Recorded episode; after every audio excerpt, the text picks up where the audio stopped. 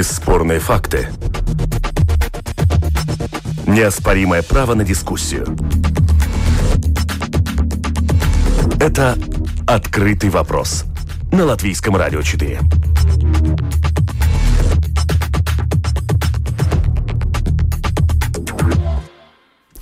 Здравствуйте, уважаемые радиослушатели. Вместе с вами в эфире Латвийского радио 4, дискуссионная программа «Открытый вопрос». У микрофона Роман Шмелев. И, как всегда, по понедельникам мы обсуждаем самые заметные события из международной а, политики. Вместе со мной в этой студии политический обозреватель Иманс Фредерик Озелс. Здравствуйте. Здравствуйте. И на прямой э, связи политолог Карлос Даукшц. Добрый день, вы нас слышите? Здравствуйте, да, слышу вас. Прекрасно. Э, начнем э, наше сегодняшнее обсуждение с того, что происходит в Беларуси в а, предвыборный период. Напомню, что уже 9 августа там состоятся президентские выборы. Э, и, безусловно, в следующей программе через неделю мы будем обсуждать уже их итоги. Но и сейчас в Беларуси вот в эту предвыборную пору происходит много событий, которые не могут остаться незамеченными. Во-первых, в Минске 30 июля на прошлой неделе прошел митинг в поддержку оппозиционного кандидата Светланы Тихановской. Это была самая многочисленная акция в истории современной Беларуси. По разным оценкам в ней приняло участие от 35 до 60 тысяч а, человек. С другой стороны, а, в, на новостных порталах также появилась новость о том, что 29 июля были задержаны неких 33 гражданина России в Минске, которых э, белорусские спецслужбы называют сотрудниками частной военной компании «Вагнер» и заявляют, что они намеревались организовывать массовые беспорядки в Беларуси. Вот а, обо всем об этом мы прямо сейчас и поговорим. А, господин Озолс, как вам кажется, что вот сейчас в этот предвыборный период происходит в Беларуси? Для них вообще, для Беларуси очень свойственно, что они особенно под э, предвыборное и выборное время предоставляют э, и Западу, и своему населению, и России, ну, в общем, э, всем, кому интересно, пищу для разжевывания. Я думаю, что это вот все, все то, что нынче происходит, она как бы относится к этому, ну, во всяком случае, со стороны официального Минска там и, и Вагнер подходит под это. Как а, то, что они там, скажем, оппозиционеров, там есть какие-то аресты, как, каких, каких-то там лиц не, допуск, не допускают к выборам. Э, это было всегда. Э, в этом плане намного даже интереснее отметить то, что Латвия не имеет своего очень такого прочной позиции по отношению к Беларуси, что, в принципе, неплохо, а, если исходить с нашей экономической заинтересованности, потому что мы, э, ну, как сказать, все берем за чистую э, монету. Если, а, если Беларусь, скажем, в данный момент там есть какие-то аресты и, и кому-то не позволяют участвовать в гонке, мы делаем такое сердитое выражение лица. Мы, мы как-то своим журналистам тоже как бы комментируем, что мы там с опасением наблюдаем за происходящим в Беларуси. А после уже выборов, когда они каких-то лиц отпустят, какие-то там дела закроют, э, в каких-то там вопросах будут какие-то маленькие сроки или, или очень символичные, мы опять, э, как говорится, с, э, с, с приятным уже выражением лица отметим, что все-таки в Беларуси есть какие-то тоже определенные демократические процессы.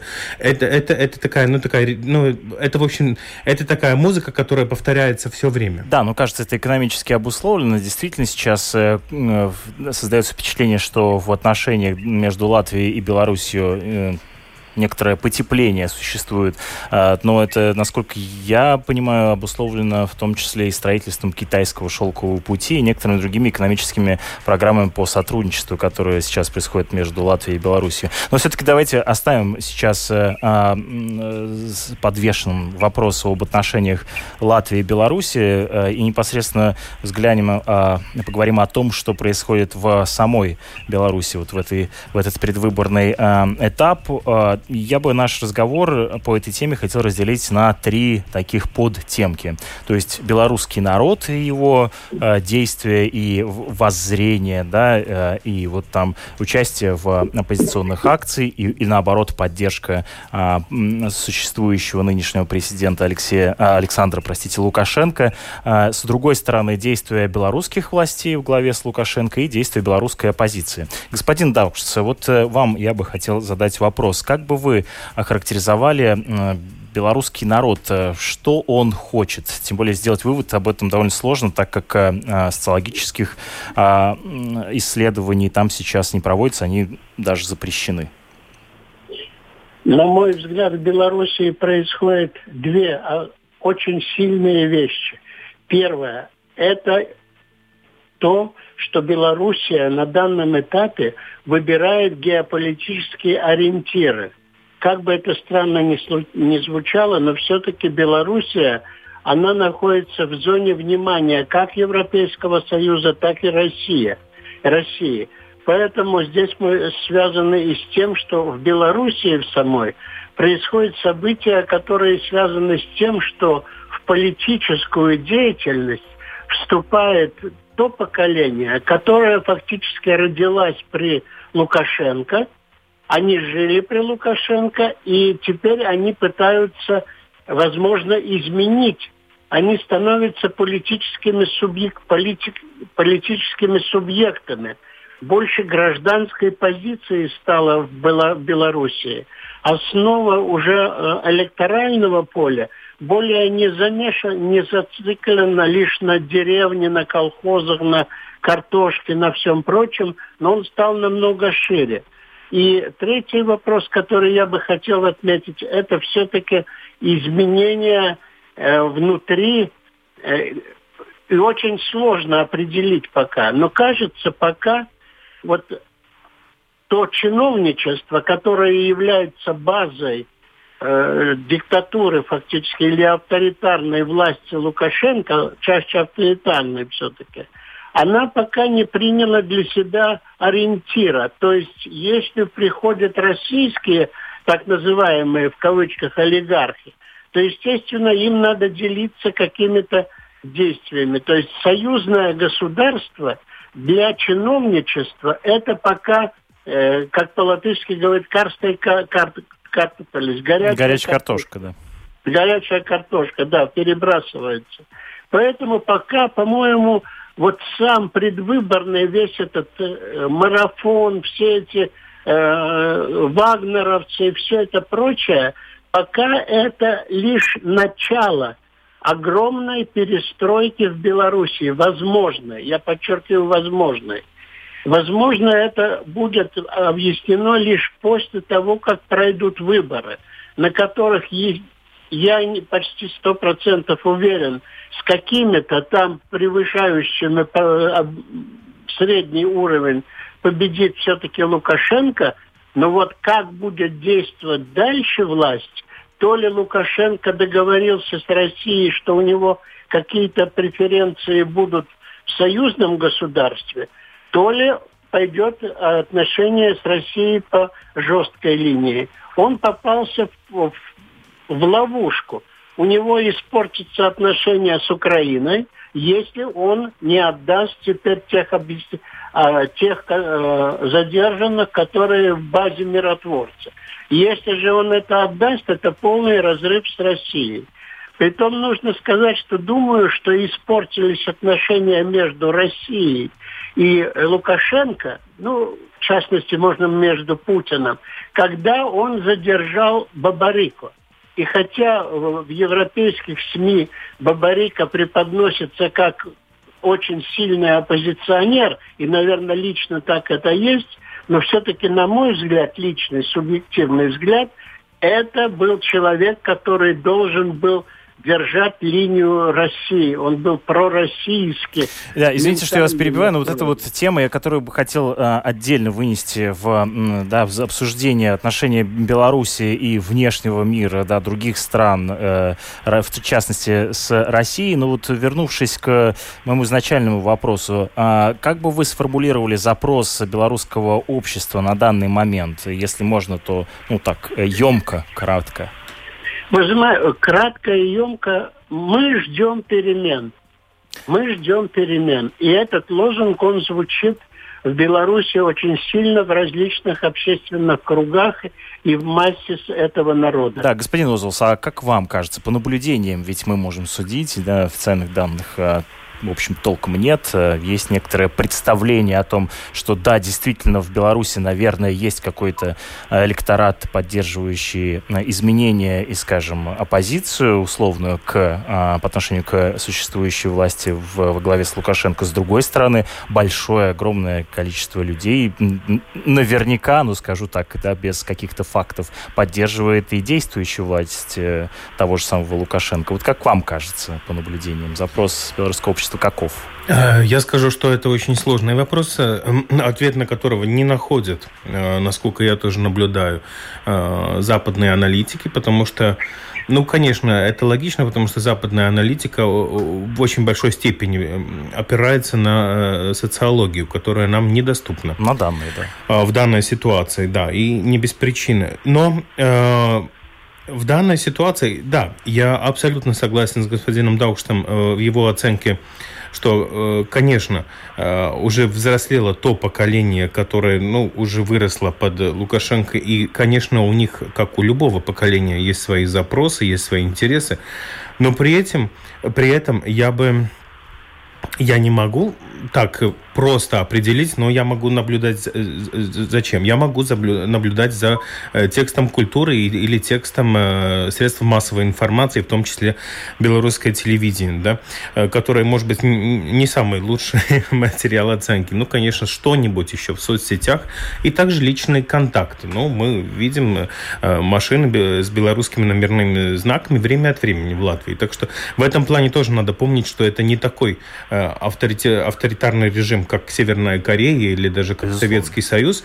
И я думаю, что в этом плане у них у населения тоже большая проблема в плане э, идентификации, э, кем, кем же они являются, э, больше Россия или больше Западом. Э, во всяком случае, мы привыкли так рассматривать э, и нас самих, и тоже, конечно, наших соседей, белорусов. Мне кажется, что у них а, образовывается какая-то усредненная э, идентичность, которая, которая вот именно опирается на, на белорусское, на таком мировидении. А, и это значит, что вот так просто сказать, куда отправляется этот политический корабль, нельзя. При этом у меня тоже есть ощущение, но это только ощущение, что в том, что теперь происходит э, в Беларуси, конечно, за этим э, с пристальным интересом наблюдают западные средства массовой информации и также приумножают в какой-то степени то же самое Радио Свобода и, и остальные средства массовой информации. Но в главном образом в этом заинтересована именно Россия. А, и я считаю, что то, что там происходит, тоже, эм, как всегда, это, в принципе, будут все выборы во всех странах. Всегда есть кто-то, кто заинтересован в конкретной стране, людях и ресурсах. А, я думаю, что это тоже проверка на прочность. А, проверка на прочность режима Лукашенко. Эм, даже вплоть до того, чтобы вообще понять, ну, в каком в долгом сроке, с кем нам придется работать. На надо ли, может быть, искать ему замену? И возможно ли вообще найти замену извне? А, есть ли какие-то предпосылки? Э, я думаю, с этим не совсем просто в данной ситуации. Но я думаю, что это происходит в какой-то степени. А, ищут какие-то точки соприкосновения. И я не совсем тоже уверен, потому что мы тоже очень упрощенно смотрим. Знаете, оппозиция и позиция. Позиция у нас всегда про кремлевская, позиция у нас всегда про западная. Так, к этому мы подойдем. А, ну хорошо, тогда я об этом сейчас дальше не буду. Да, nu, опять же, опираясь, э, скажем, на наблюдение за э, кандидатами, может быть, у нас тогда получится хоть немножко описать вот э, тот ассортимент мнений, представлений, которые со стороны кандидатов выдвигаются как некоторые, то, что называется, предвыборные программы, обращенные к белорусскому народу. Вот всего зарегистрировано в итоге пять кандидатов. Александр Лукашенко, Сергей Черечень, Анна Конопадская, Андрей Дмитриев и Светлана Тихановская. Э, господин Даукшц, можете ли вы выделить э, нескольких из этих кандидатов, ну и как-то характеризовать их, что ли, э, тезисно, каждого из них? Я попытаюсь, хотя это будет не очень точно, наверное. Все-таки это сами белорусы должны более точно это определить уже при выборе своих кандидатов. Но я думаю, что сегодня на первый план выходит Тихановская – и которая созвучна моему предыдущему тезису о том, что она обращается к тому поколению, которое ждет этих перемен. И при том в ее программе есть очень достаточно сильный козырь. Она говорит, я пойду на выборы вместо мужа, я хочу просто отдать белорусам выбор. И поэтому она предлагает сразу же после ее, возможно, гипотетического избрания – сразу же объявить следующие выборы, которые будут уже, э, как говорится, честными, э, без э, вмешательства административного ресурса, и отдать это уже вот этому на выбор молодому поколению. Так ли это или не так, неизвестно.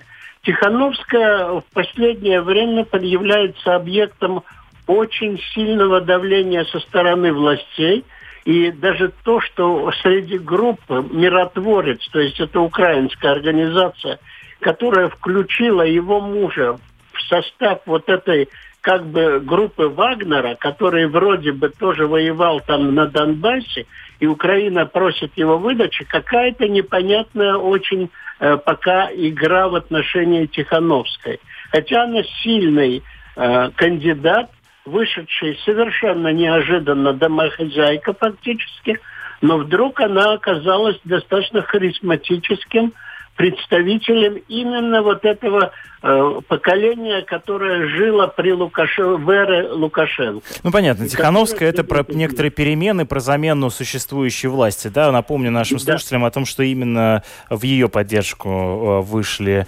30 э, июля многие жители Беларуси, много тысяч, на одной из площадь Минска. А также Тихановскую поддержали и ее соратники Мария Колесникова, Вероники Цеп, Вероника Цепкала, и, э, которые ну, тоже, в свою очередь, одна из них представляет отстраненного или, скажем, незарегистрированного кандидата в, на выборы президента Беларуси.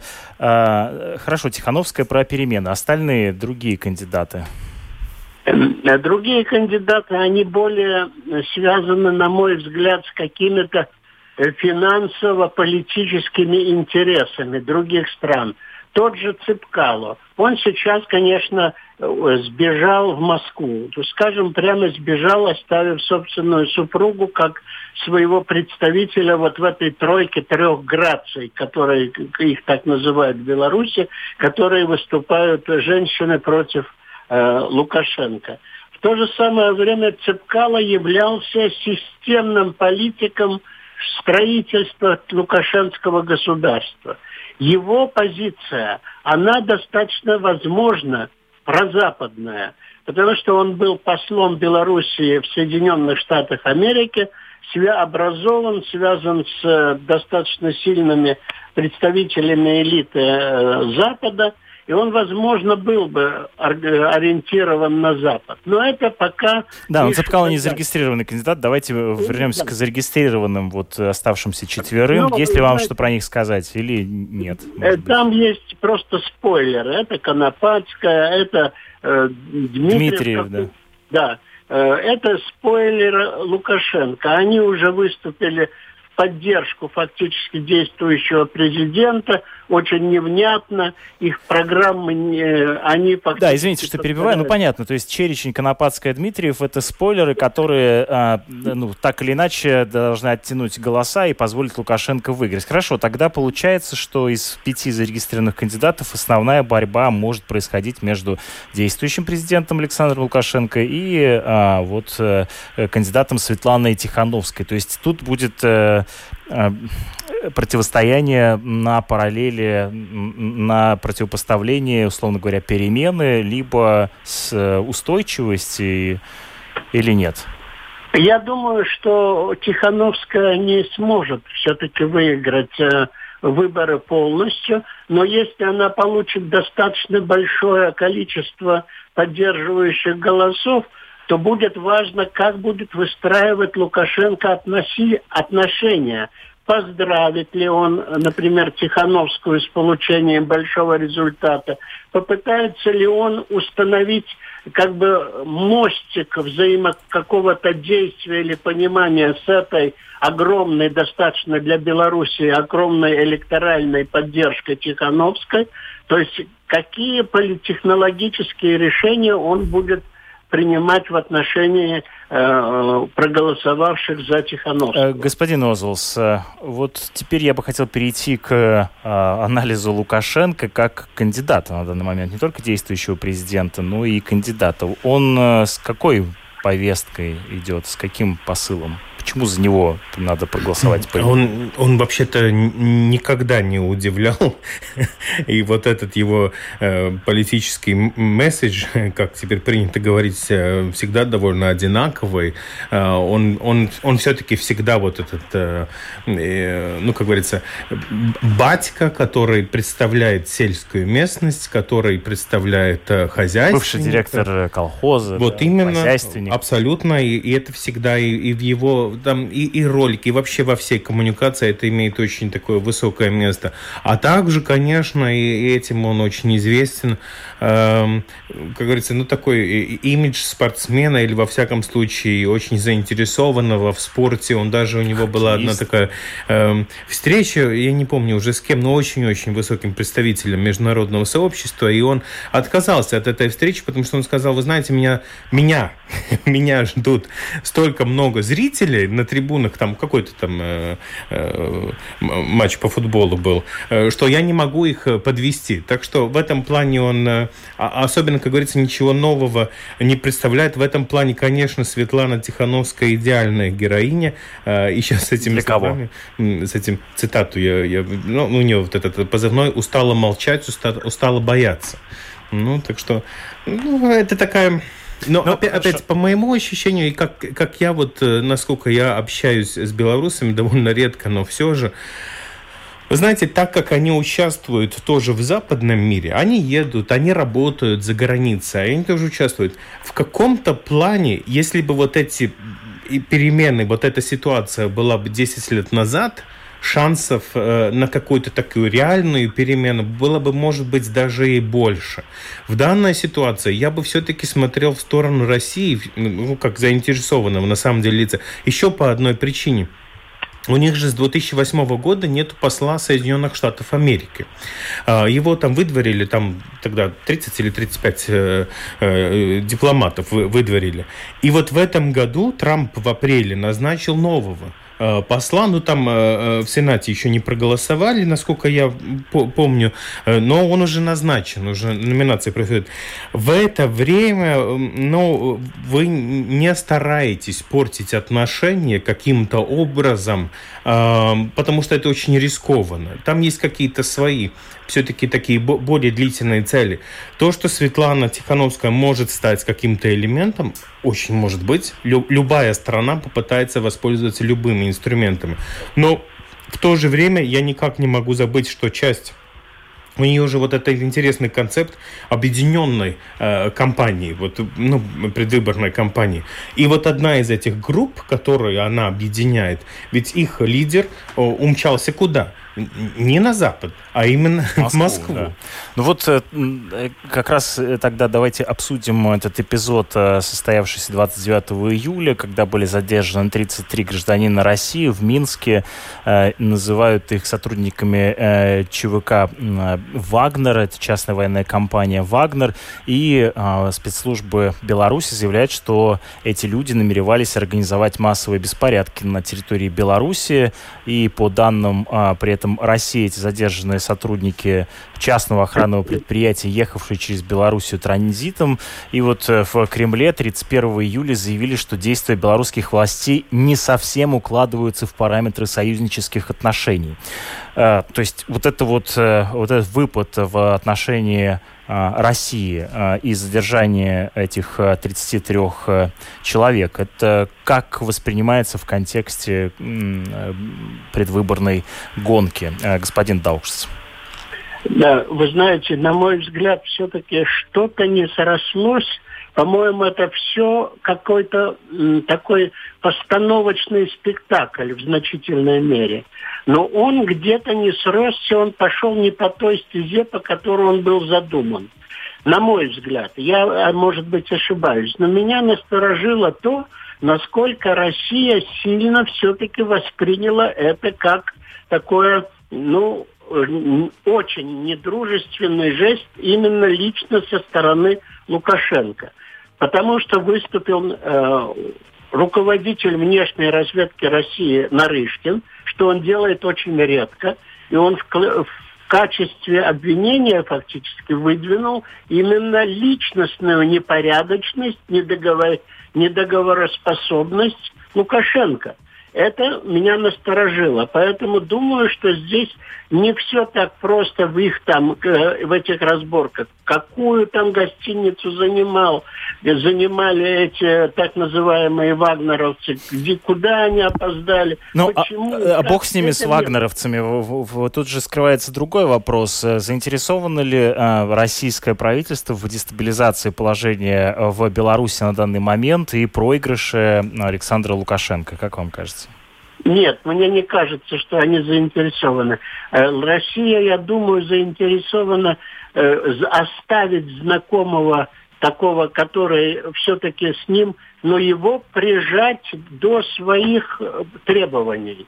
Он теперь будет ослаблен, и у него нету поддержки, не будет поддержки на Западе, потому что нарушение прав человека, подавление демонстрации, аресты оппозиционных э, у Запада также нет такого четкого э, плана влияния на... А у России она есть. Поэтому думаю, что Лукашенко будет переизбран, но ему Россия выдвинет достаточно сильные требования по интеграции в союзное государство. Ну, получается, что, а, по вашим словам, Россия все-таки заинтересована в том, чтобы, по крайней мере, ослабить Лукашенко и поддержать других кандидатов, которые могут его ослабить, нет? Вы знаете, я не думаю, что идет прямая поддержка э, э, вот в таком плане. Скорее, это информативно закрытая, возможно, поддержка, которая идет, и о которой мы очень мало, мало знаем. Но сам факт того, что они бы не хотели избрания полностью нового человека и обеспечить ему какую-то победу, потому что нет уверенности в его пророссийскости, особенно в отношении пока Тихановской и э, э или ну, понятно, что за годы власти да, Лукашенко да, и Путина они научились договариваться между собой да, в той или иной степени. Понятно, как э, будет действовать в отношениях да, каждый из этих президентов. Э, но... Да. да. Ну хорошо. Э, господин Розовс, как вам кажется, заинтересован ли Кремль в ослаблении Лукашенко и поддержке других кандидатов? Я согласен, что заинтересован в ослаблении в какой-то степени, но надо понимать, что мы подразумеваем под этим словом. Вы же можете ослабить до степени, скажем, ну возьмем мой регион, Ближний Восток, Сирии. А, Башар Ал-Асад в в данной ситуации мы его можем расценивать только как ослабленного э, лидера, потому что он не имеет большой международной поддержки, вообще никакой, но даже наоборот. А, таким же путем э, вы можете в какой-то степени ослабить. Это не значит, что его хватка внутри, внутри страны будет э, слабее. Может быть, как раз наоборот, вот как Северная Корея. Но при этом сам режим становится э, очень слабым и уязвимым, и сам режим это чувствует. И вот такая ситуация возможна как раз вот при тех обстоятельствах, о которых говорит господин Даукшц. И, и именно сильная фигура Тихановской в этой ситуации поможет. И это не значит, что э, Тихановская играет под э, дудку Кремля, но бывает же ситуация, Совпадение когда вы... интересов, да? Э, да, вот а она идет своим чередом, а Кремль это видит как, как определенную возможность. Тот же самый Вагнер, но там, вы знаете, там есть элементы э, настолько театральные, если вы смотрите вот эти кадры, э, что я абсолютно уверен, что в этом есть какая-то игра. Вопрос только в другом. Я не уверен, что происходило так, как, э, э, так как некоторые обозреватели в латышской среде, как они вот э, в соцсетях говорят, что там, ну не знаю, Лукашенко позвонил Путину, и Путин сказал, ну вот вот тебе. Бери, там у нас есть группа. Там, Нет, я думаю по-другому. Я думаю, надо все-таки помнить, что из Минска э, полеты продолжались все время. Э, все время тоже коронавируса. Я, я могу э, представить себе ситуацию, что Вагнер перебрасывает людей э, через Минск. Э, абсолютно ясно, что об этом известно властям э, Беларусь. Э, и это значит, что в ситуации, которая им выгодна, они могут этим воспользоваться. А что же будет делать Путин в данной ситуации? Э, ведь Лукашенко прекрасно понимает, что Путин без него тоже не может. Там, там есть какая-то связь. Но, конечно, Лукашенко – это, как сказать, государство-клиент, э, и, и он без Путина тем паче. так что э, ясно, что там есть какая-то связь, но абсолютно недружественные отношения, по-моему. Э, Основанные на выгоде, да? Ну, на выгоде, да, э, на, на очень реальном э, расчете. Э, так же самое, как с Северной Кореей и Китай э, в данной ситуации. Что, ну, Северная Корея прекрасно понимает, что Китай ее будет поддерживать, но в то же время за эти вот годы последние были очень недружественные негативные э, э, с точки зрения Пекина по отношению к Северной Корее, потому что уже тоже надоедает вот, этот, вот эти маленькие э, руководители государств, клиентов. Но опять, прагматика такова, что они нужны. И, и поэтому обе стороны играются. А, насколько вам кажется вероятным а, сценарий а, того, что после избрания Лукашенко могут начаться протесты, перетекающие в массовые беспорядки, и Россия может ввести, например, войска для стабилизации ситуации? Это в, в союзном бы... государстве все-таки. Ну, смотрите, вот, вот так, такой оборот событий, это никогда нельзя предугадать. Это вот как, как не знаю, происшествие в Армении. Эм, при распаде Советского Союза. Э, есть, есть какие-то моменты, которые можно, есть какие-то, когда мы, ну, наша реакция на что-то, что происходит, может, может вызвать э, ну, такую цепочную реакцию. Я не думаю, что будут э, такие очень-очень протесты. Я думаю, что у властей, но ну, это, но ну, это только вот, вот сижу на месте, смотрю и, и, и, и просто вот так вот из, из пальца, как говорится, беру информацию.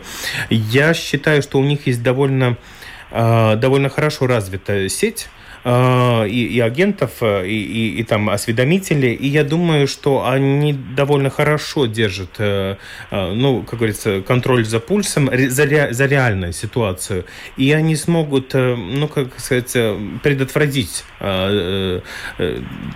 ну, так, такое развертывание событий. Хотя, конечно, контекст коронавируса, кстати говоря, может каким-то образом способствовать выйти людей на экстрим, потому потому что, ну, вот эта вся вот эта атмосфера, нагнетение, то, что нельзя работать за границей, а, это каким-то образом а, заставляет вас э, смотреть уже только на свое государство и думать, а что же со мной произойдет дальше, если я тут буду жить всю свою жизнь, скажем, да? И вот тогда уже всякое возможно. Господин Даукшц, как вы оцениваете вероятность подобного сценария?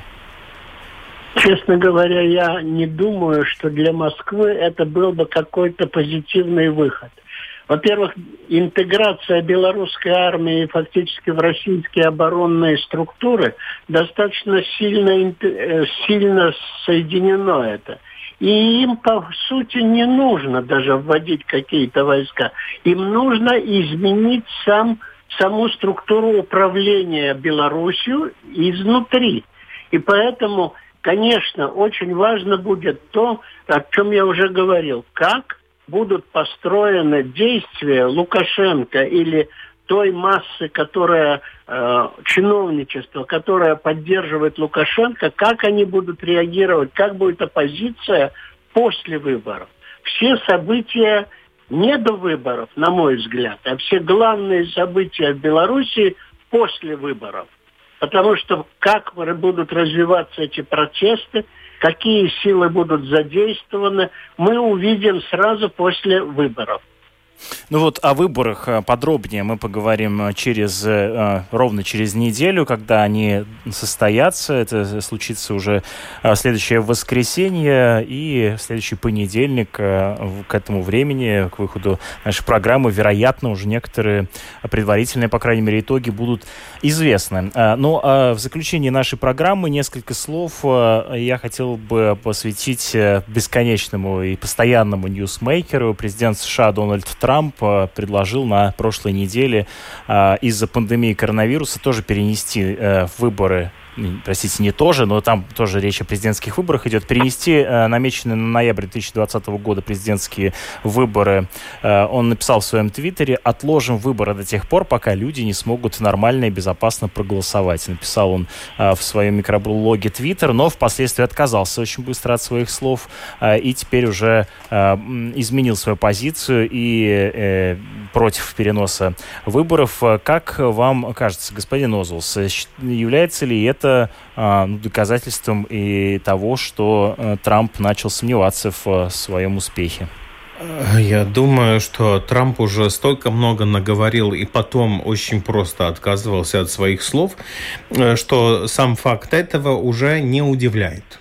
А, я думаю, что ему просто обратили просто его внимание, что в Америке так э, дела не делают, и, и, и наверное, просчитали, и, наконец, тоже ну, на его э, языке бизнесмена объяснили, чем это будет чревато, и он от этого отказался. Я, я думаю, это буквально вот, вот, вот прям таким образом. При этом я даже не уверен, что это вообще технически возможно в ситуации. Но ну, это все-таки не премьер-министр Великобритании, который имеет там определенное, и тоже не абсолютно свободное, но есть, э, есть у него какой-то определенный, ну, какой-то период, в котором он может это делать. Я бы обратил вообще немножко другое внимание. Я бы обратил внимание на вообще ситуацию Байден против Трампа. А, что мне не нравится в этой ситуации, насколько я понимаю, это не нравится тоже американцам, что выбор очень узок. В принципе, а, мы имеем, мы имеем, мы имеем два представителя, которые, в принципе, уже последние ну, там, 30 лет определяли вообще образ западной политики. Это либо э, старые известные политические, ну, такие, значит, а, аристократия, ну вот как, как Байден, да, а, либо бизнесмены, вот э, как Трамп а, а нету уже свежих идей, нету свежих лиц, нету, нету других кадров, которые бы что-то ну, что со стороны э, несли. И вот это а, огромная проблема, потому что я не вижу, что Байден был бы настолько излюбленная фигура даже э, в среде вот таких прогрессивных, либерально настроенных. Но, конечно, они будут за него голосовать, потому что для них Трамп не выбор. Но как в данной ситуации приведет ли это, будет ли это рецепт успеха, я не уверен. Но ну, по-любому самая главная проблема остается. Остается проблема того, что нет этих представителей, абсолютно других свежих представителей, которые бы решали э, основные проблемы. А основная проблема у Америки в данный момент, э, у них начиная с 80-х годов, очень резкий э, рост экономический, э, экономического неравенства. Э, и это настолько уже высоко, что мы уже э, на уровне 20-30-х годов. Расслоение значительно между стратами общества, да? Да, это значит, что... И, и, в принципе, это, это значит, что самые бедные находятся настолько далеко от самого богатого, что уже эту пропасть никаким образом не преодолеть. И это значит, что, в принципе, тут есть противоречие между вообще с позывным «американская мечта». Уже она становится невозможной, в, ну, в таком. И вот это надо каким-то образом решать но не представители политической аристократии, как Байден, не представители бизнес-кругов, как Дональд Трамп, не способны вообще понимать и даже осмыслять эти вопросы. То есть кризис политических лидеров, не способных решить вот общую да, да, и вот это мы вот видим тоже системную проблему. Вплоть да? до Латвии. И вопрос, как, каким образом мы это будем решать. Да, господин Даушц, как вы можете прокомментировать ну, вот, заявление Трампа, ну и вообще на данный момент актуальную политическую, предвыборную тоже ситуацию в Америке?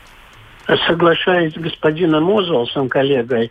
Я думаю, что все-таки надо сделать одно общее, такое более общее замечание. Не только в Соединенных Штатах Америки, но мы видим, что мир покатился в сторону прихода к власти достаточно опасных шутов, которые, используя новые технологические э, методы пропаганды воздействия на массы, фактически могут разве, развернуть такие э, слои, такие э, компании, которые могут подорвать стабильность как отдельных государств, так и в целом больших регионов.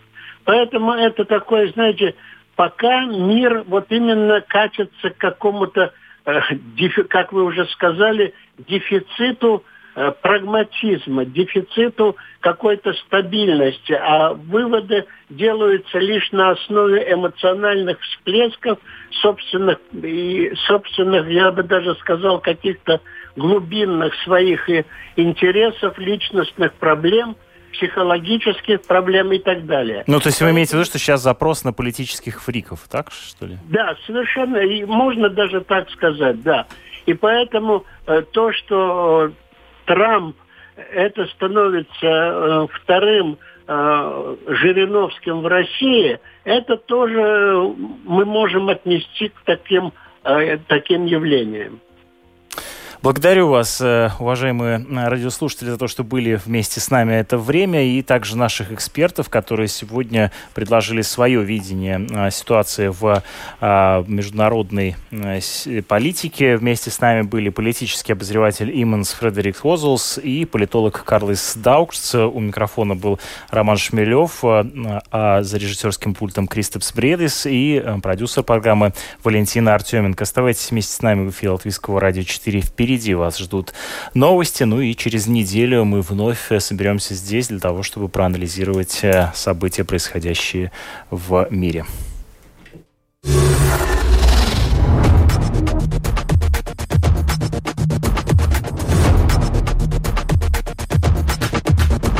Спорные мнения. Бесспорные факты. Неоспоримое право на дискуссию. Это «Открытый вопрос» на Латвийском радио 4.